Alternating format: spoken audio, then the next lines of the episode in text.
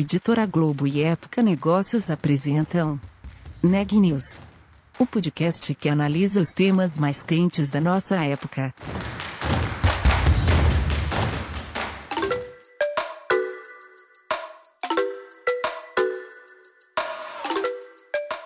Olá, eu sou a Renata Turbiani, da Época Negócios, e você está ouvindo mais um episódio do Neg News nossa série de podcasts sobre como navegar e liderar em tempos de incerteza.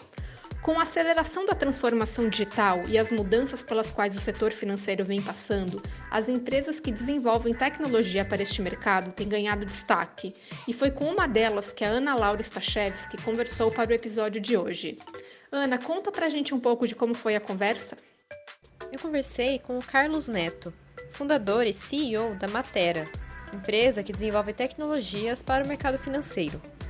Nós falamos sobre os desafios e as oportunidades desse setor, com o avanço do Open Banking e o crescimento dos riscos cibernéticos. O Carlos também falou sobre o ecossistema de inovação nessa área e os principais temas que devem afetar os negócios daqui para frente. Vamos ouvir a entrevista completa?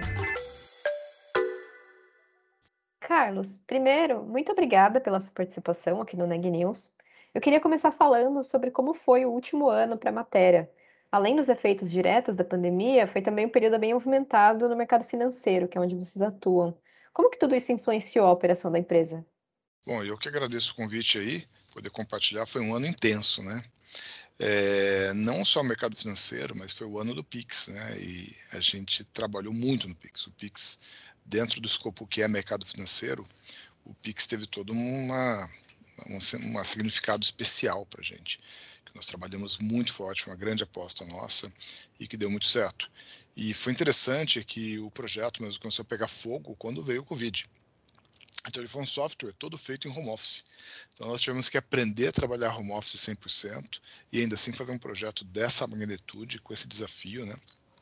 Então foi um desafio bem, bem legal. Agora, teve impactos muito positivos que a gente nem imaginava. Por exemplo, nós temos uma unidade em Campinas, São Paulo e Maringá. E esses times, naturalmente, não eram tão próximos, porque tinham os grupos que trabalhavam na mesma sede, né? Então, vão almoçar juntos, acaba criando vínculos maiores entre as pessoas que estão no mesmo local físico. Com a pandemia e todo mundo no home office, acabou isso. Então, na verdade, começaram a se formar outros grupos muito mais para afinidade temática, porque gosta daquele assunto, porque está naquele projeto, porque se dá bem com aquele cliente, etc. Tá? Então, teve, teve um impacto bem, bem legal, assim, de maior integração, é, por que pareça. A gente teve que ficar todo mundo longe para se aproximar, tá? Teve, teve muita gente que se aproximou na matéria graças ao home office, incrível, né? E você estava falando do Pix, né? Ele tem ganhado um papel significativo como substituto das transferências, TED-Doc, mas ainda é menos usado para pagamentos. O que, que, explica essa limitação, né? Essa diferente fase? E o que, que ah, falta para que ele seja mais adotado? Tem, tem, independe do lugar que você analisa, o Pix até que já está indo muito bem, tá? Quando você vai nas camadas menos abastecidas aí, uh, o pessoal está usando bastante. A gente tem um caso de um e-commerce que foi falar conosco que 45 dias depois dele passar a receber Pix, 50% das vendas dele já eram Pix. É venda, não é transferência peer-to-peer, né? Então, uh, isso mostra o seguinte, aquela pessoa que está na Faria Lima, já tem um Mastercard Black, um Visa, não sei das quantas lá, e ele vai continuar usando. Ele não tem por que mudar, ele está acostumado com aquilo, ele tem crédito, etc. Tá? Agora, se coloca naquele lugar da pessoa que não tinha nenhuma conta bancária, e agora ele baixa uma wallet qualquer dessas aí e consegue pagar no Pix. Uma pessoa que não tinha endereço para receber um cartão em casa. Ele até podia comprar um cartão pré-pago, mas não tem nem para onde chegar o cartão, né? Então agora ele baixa um aplicativo, ele pode ter uma chave Pix que ele recebe os pagamentos dele, ele faz o bico dele. Tem gente que, dá, toca música na rua e põe a chave Pix ali, né? É, então esse pessoal começa a ter o dinheiro no Pix e começa a pagar muito com o Pix. Então a gente está tendo sim um aumento de uso é, no pessoal mais simples. Agora, a, quando você pega classe social, classe média, que tem cartão de crédito, aí tem uma concorrência desleal, que é você comprar sem ter o dinheiro e comprar tendo que ter o dinheiro, né? Então, obviamente, se você preferir pagar no cartão de crédito, porque você vai pagar só daqui a 30 dias, vai pagar em 10 vezes sem juros, aquela coisa. Mas tem já e-commerces oferecendo no Pix com 10% de desconto, 15% de desconto. E aí, quem está capitalizado, fala, poxa, em vez de investir no fundo DI, vou investir no pagando à vista, porque me dá uma rentabilidade melhor, né? Mas não pega tudo. Então, é, um dos fatores que tem que acontecer é, primeiro, os e-commerces todos começaram a oferecer o Pix, estão gradualmente aparecendo, e os que ofereceram já estão tendo mais de 10% das vendas no Pix. E depois disso, uh, é o consumidor capitalizado, que tem dinheiro para pagar à vista, e que está afim de pagar à vista com desconto. Tá? Uh, isso na questão mais racional. Agora, quando há um equilíbrio de forças, tem a questão da experiência de uso. Né? É, você vai pagar na loja com cartão, você só encosta o cartão ali e já pagou. O Pix você tem que abrir, pegar o celular, desbloquear o celular, entrar no aplicativo do banco, pôr a senha do banco ou desbloquear o aplicativo do banco, achar o menu de pagar, mandar ler o QR Code. São muitos passos até você chegar no pagamento e o cartão você tirou e encostou. Agora, a boa notícia para o Pix é que o Pix não tem que ser tão confuso como eu falei aqui. Os fornecedores de aplicativos, eles podem muito bem ter um aplicativo que, um atalho ali, que você põe o dedo no aplicativo e já fala pagar com Pix. E na hora que você clicar pagar com Pix, ele já abre a câmera. Não tem que fazer mais nada. Tem aplicativo de banco que não pede senha para você entrar no aplicativo para ler um Pix. Ele vai pedir a senha para você confirmar o pagamento. Como você teria que digitar quando você encostar o cartão também, né? Você põe lá uma senha de quatro números. Então, a, eu acho que tem um desafio aí do, dos fornecedores de Pix em aprender, em melhorar a experiência de uso, é, para o cliente poder, na hora de pagar, ele está com o celular na mão e o cartão na carteira, que ele prefere pagar com Pix, que dê menos trabalho ele abrir o aplicativo do banco e ler o QR Code do que o trabalho que ele tem de pegar a carteira e abrir e pegar o cartão. Enquanto o aplicativo for meio chatinho de usar, ele vai preferir abrir a carteira. Quando o aplicativo for mais fácil, ele vai preferir usar o aplicativo. Tá? Então, a, eu acho que tem um trabalho para ser feito. É, é, um aprendizado é normal. Tá? A gente está. Pix nasceu aí faz seis meses, né? Está todo mundo aprendendo com isso, observando tal. Veio um volume fenomenal já, então todo mundo tá, também está adaptando a esse volume que veio enorme. E agora vamos trabalhando as ondas que não, não vieram ainda, com, otimizando a, o uso né, dele, simplificando o uso, etc. Então. Uhum.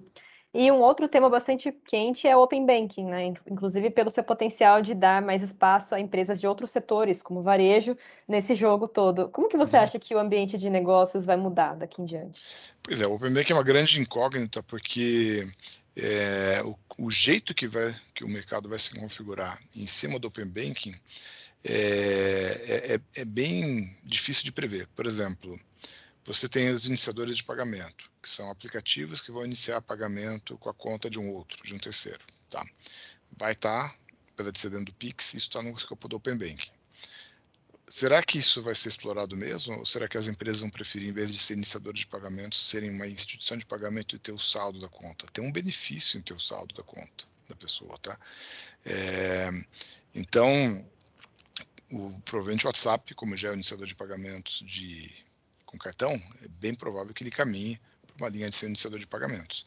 Mas o que, que vai acontecer em cima disso? É, tem várias outras vertentes aí que eventualmente prefere ter a conta e não ser um mero iniciador, porque pode dar crédito na conta para ele pagar, é, pode dar crédito de um, de um patrão, por exemplo, de um empregador para fazer despesas corporativas, pode dar dinheiro de vale alimentação ali dentro do Pix para ele pagar. Então, quando você não é um mero iniciador de pagamentos, você, né, você tem a conta e você participa do Pix, a gama de produtos que você pode fazer é muito maior. Uh, nessa parte inicial do Open Banking, que é a parte de compartilhar dados, né, tudo deve indicar que facilite você migrar de um banco para outro, porque você poder exportar os seus dados né, de, um, de um banco para poder se cadastrar no outro. E muitas vezes o, o cadastramento do cliente é um grande empecilho para você mudar de um banco para o outro.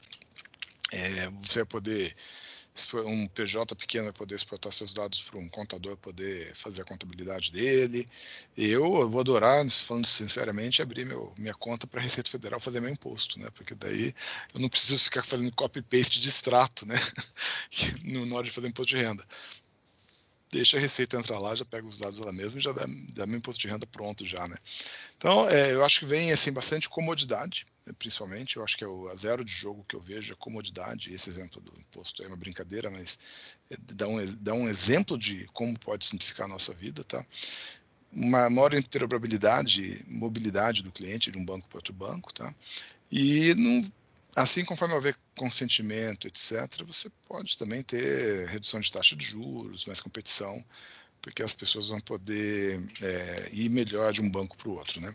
Mas ele concorre um pouco com o conceito das embedded fintechs ou embedded finance, que são as empresas que estão criando suas próprias fintechs. Então, se, se o Open Bank tivesse existido tipo oito anos atrás no Brasil, talvez várias fintechs que a gente existe hoje elas estariam usando uma, uma um banco já existente. Como o Open Bank não existia, o que, que ele está fazendo? Ela está agora explorando a própria fintech. Ela criou a própria. Você tem vários, é um mercado livre e tem um mercado pago. O mercado livre, se não tivesse mercado pago, talvez ele usasse o Open Banking para poder ir num, fazer um pagamento de um cliente dele ou cobrar um cliente dele. Mas como não tinha, o Mercado Livre fez o Mercado Pago, que é o maior exemplo de embedded finance aqui no Brasil, acho. Tá? E aí ele está lá com o Mercado Pago dele. Ele não vai, com o Open Banking, fechar o Mercado Pago e começar a usar os bancos. Ele já tem. Então, acho que o timing que está chegando ao Open Banking e as empresas já criaram suas próprias fintechs, Magalu com Magalu Pay, B2W com AMI e assim por diante, tá? Você tem Riachuelo, você tem Midway, você tem a Renner, você tem Pernambucanas, tem um monte de empresa aí, Carrefour tem banco, é, empresa de, de veículos, que vende carro, tem seus bancos que financiam veículos. Todo esse pessoal aí já tem a própria instituição financeira. E com o Pix, a interoperabilidade é super boa, tá? Esse pessoal não vai é, usar Open Banking e deixar de ter banco, muitos deles, tá? Provavelmente eles vão continuar com o seu próprio banco, com a sua própria fintech. E então acho que o Open Banking hoje ele tem um impacto menor do que ele teria tido alguns anos atrás, porque o conceito de embedded finance já avançou bastante. Que você avalia o ecossistema de inovação que está se formando nesse setor aqui no país? Vemos empresas se digitalizando, fintech surgindo, o próprio Banco Central se movimentando né, em relação a essas uhum. discussões. Como que o Brasil está posicionado nesse tema? Ah, eu estou achando bem, bem legal. Cada vez eu vejo uma coisa nova aí, você viu? A empresa fez assinatura de contrato com o Pix, né? É, na minha idade, como já estou aí com mais de 55 anos e vacinado, graças a Deus, por causa da idade, né? Um lado bom de ter mais de 55, a, a gente, eu vi a internet nascer, né? Então eu me lembro muito, a internet era só uma rede que ligava os computadores mandava e-mail. E de uma rede que só mandava e-mail, começou a surgir um, uma linha de negócios, surgiu uma economia inteira, a economia da internet, né? Rede social, vídeo streaming, é, tudo que você conhece que está na internet, a nossa conversa aqui, né? Então, o que era uma mera rede foi se criando um monte de coisa e pessoas que não tinham acesso aos grandes mainframes passaram a ter acesso à internet a um computador pessoal barato. Isso começou a criar as empresas de garagem. A matéria é uma. A gente existe graças a esse movimento, que a gente pode comprar um computadorzinho, colocar numa garagem e depois de um tempo ligar na internet, enquanto antigamente era impossível. Da mesma forma que nesse movimento do Vale do Silício, das empresas de TI, as pequenas empresas, startups, passaram a ter acesso a computador, acesso à rede, acesso ao sistema bancário, ao sistema financeiro, via Banco Central, virou uma coisa muito mais simples do que era antes. Antes você tinha que abrir um banco. Abrir um banco era uma coisa caríssima, tinha que comprar computadores caros, data centers, softwares caríssimos, tal. Agora você abre uma fintech, pega uma fintech white label, abre uma fintech de verdade, sem ser white label, é muito mais simples você se conecta na rede do Banco Central e está mandando e recebendo PIX. Então, a, a gente trouxe, a gente está pulverizando a, o poder de ter uma fintech, o poder de ter uma instituição. E ao pulverizar, a gente traz, convida mais gente a participar do jogo. E aí vem a sua pergunta, inovação. Tá? Então, a gente vai ter um movimento muito mais competitivo, e, é, e, de muito mais criatividade, onde vão aparecer players novos com coisas totalmente diferentes, disruptivas, tá? e que vão atender ou o mercado em geral, ou nichos de mercado específicos. É, isso graças à popularização e à democratização do acesso à rede de pagamentos do Brasil.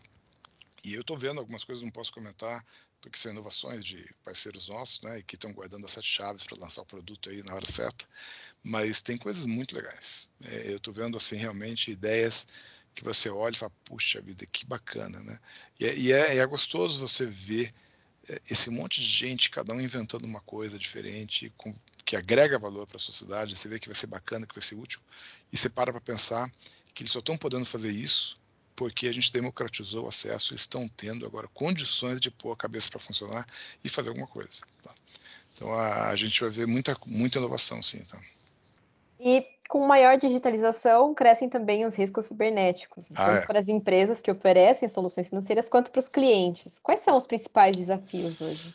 Olha, o desafio principal é realmente tem um aprendizado da indústria, né? O próprio engenheiro de software, o cara que faz programa de computador, o cara de segurança, ele está constantemente aprendendo, né? Você vê aí quando fala que invadiu um departamento de defesa de algum país ou invadiu uma empresa gigante, não era porque a empresa era incompetente, tá? É porque foi uma novidade, os hackers descobriram um novo jeito, uma nova fragilidade que ninguém conhecia e abriram um furo. Então tem um desafio de, de fato, fazer a coisa ficar segura, que é um aprendizado continuado aí, que as empresas, a indústria de software e de hardware, né, de tecnologia em geral, tem que aprimorar. Isso é mais fácil. A gente já viu isso acontecer. É, na época da internet, tinham fragilidades bobas no sistema de e-mail que você conseguia entrar no servidor. hoje em dia já é bem melhor, porque com o tempo e as invasões que aconteceram, os engenheiros de software foram aprendendo e foi melhorando. O outro desafio da digitalização é a educação. São as pessoas que recebem uma mensagem, mande o Pix para essa chave que você recebe o dobro. E ela acredita nisso e manda o dinheiro. Não vai ver a cor do dinheiro nunca mais, né? Então, ah, você tem golpes aí que em outras épocas se faziam também com dinheiro de verdade ou com cartas e tal, e que as pessoas aprenderam caem mais no golpe, mas quando vem uma tecnologia nova, é um novo cenário, pouca gente conhece, e daí os golpistas aparecem. Então, tem os golpes que tem que as pessoas têm que ser educadas a não caírem nesses golpes aí, não tem como, não é uma questão da tecnologia, né? E por fim, acho que é importante também, a, a gente vai ter um desafio sério que é a gestão da identidade. É, cada vez mais, como você abre a conta, e é você, você abre a conta só baixando um aplicativo, tirando uma foto do seu rosto, etc., é você mesmo. Então, é você que abriu aquela conta, ou foi alguma outra pessoa que mentiu que era você. Daí você tem todo um desafio de olhar o seu rosto, tal, mas tem software que pega a sua foto, faz sua foto sorrir, é, piscar o olho, etc. Né? Daí tinha lá o, o, o banco que pede você piscar, para ver se você está viva. Mas daí tem um software que está piscando. Ah, mas ele detecta que quem está piscando é software, não é pessoa. Daí o cara que faz o software que pisca, faz o software que pisca tão bem que fica igualzinho você, tá? É, ou seja, tem uma, uma, uma caça aí do, do gato e rato, né? É, e nessa questão da identidade é um problema sério, tá? que a gente precisa resolver de alguma forma. Para o pessoal que lida com mais dinheiro, a gente tem a questão da infraestrutura de chave, de certificado digital, que são os eCPFs e eCNPJs, que dá uma grande força, porque envolve uma visitação física, você vai lá no cartório digital, mostra seu rosto, mostra seu documento, né?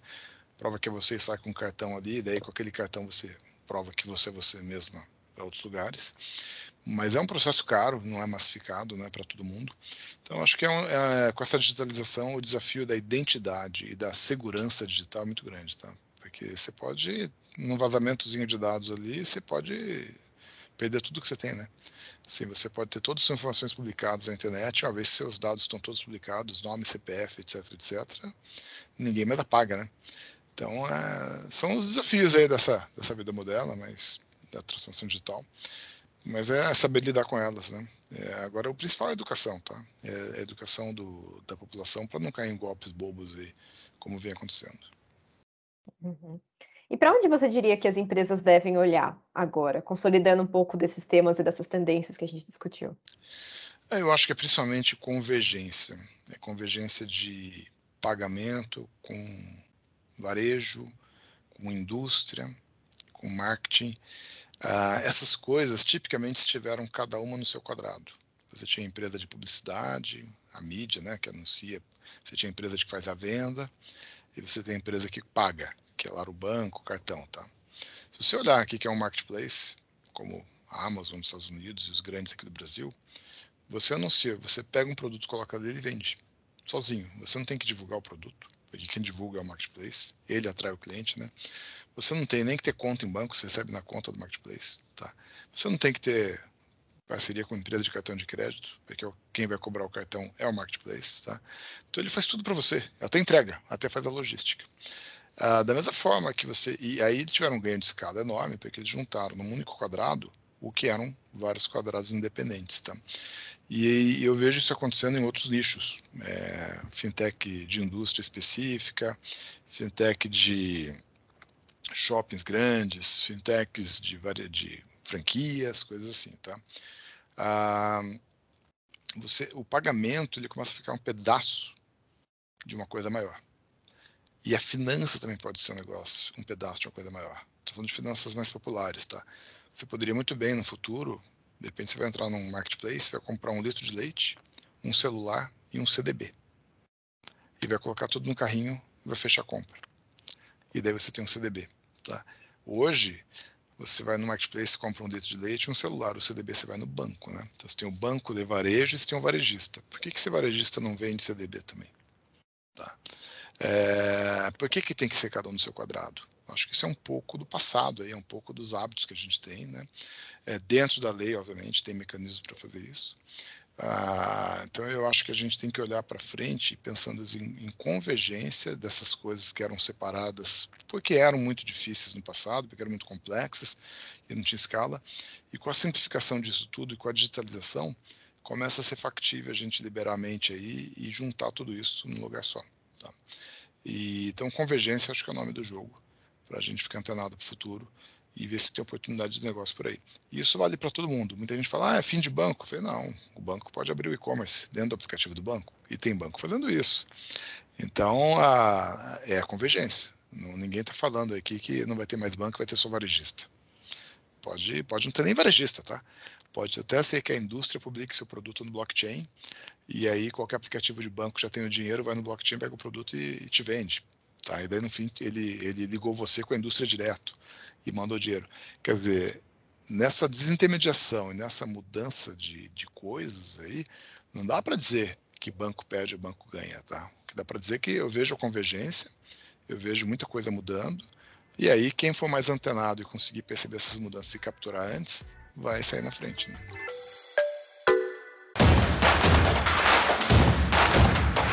Esse podcast é um oferecimento de Época Negócios. Inspiração para inovar. Não deixe de conferir nossos outros podcasts. Presidente Entrevista Presidente. The Office. E os negócios da nossa época.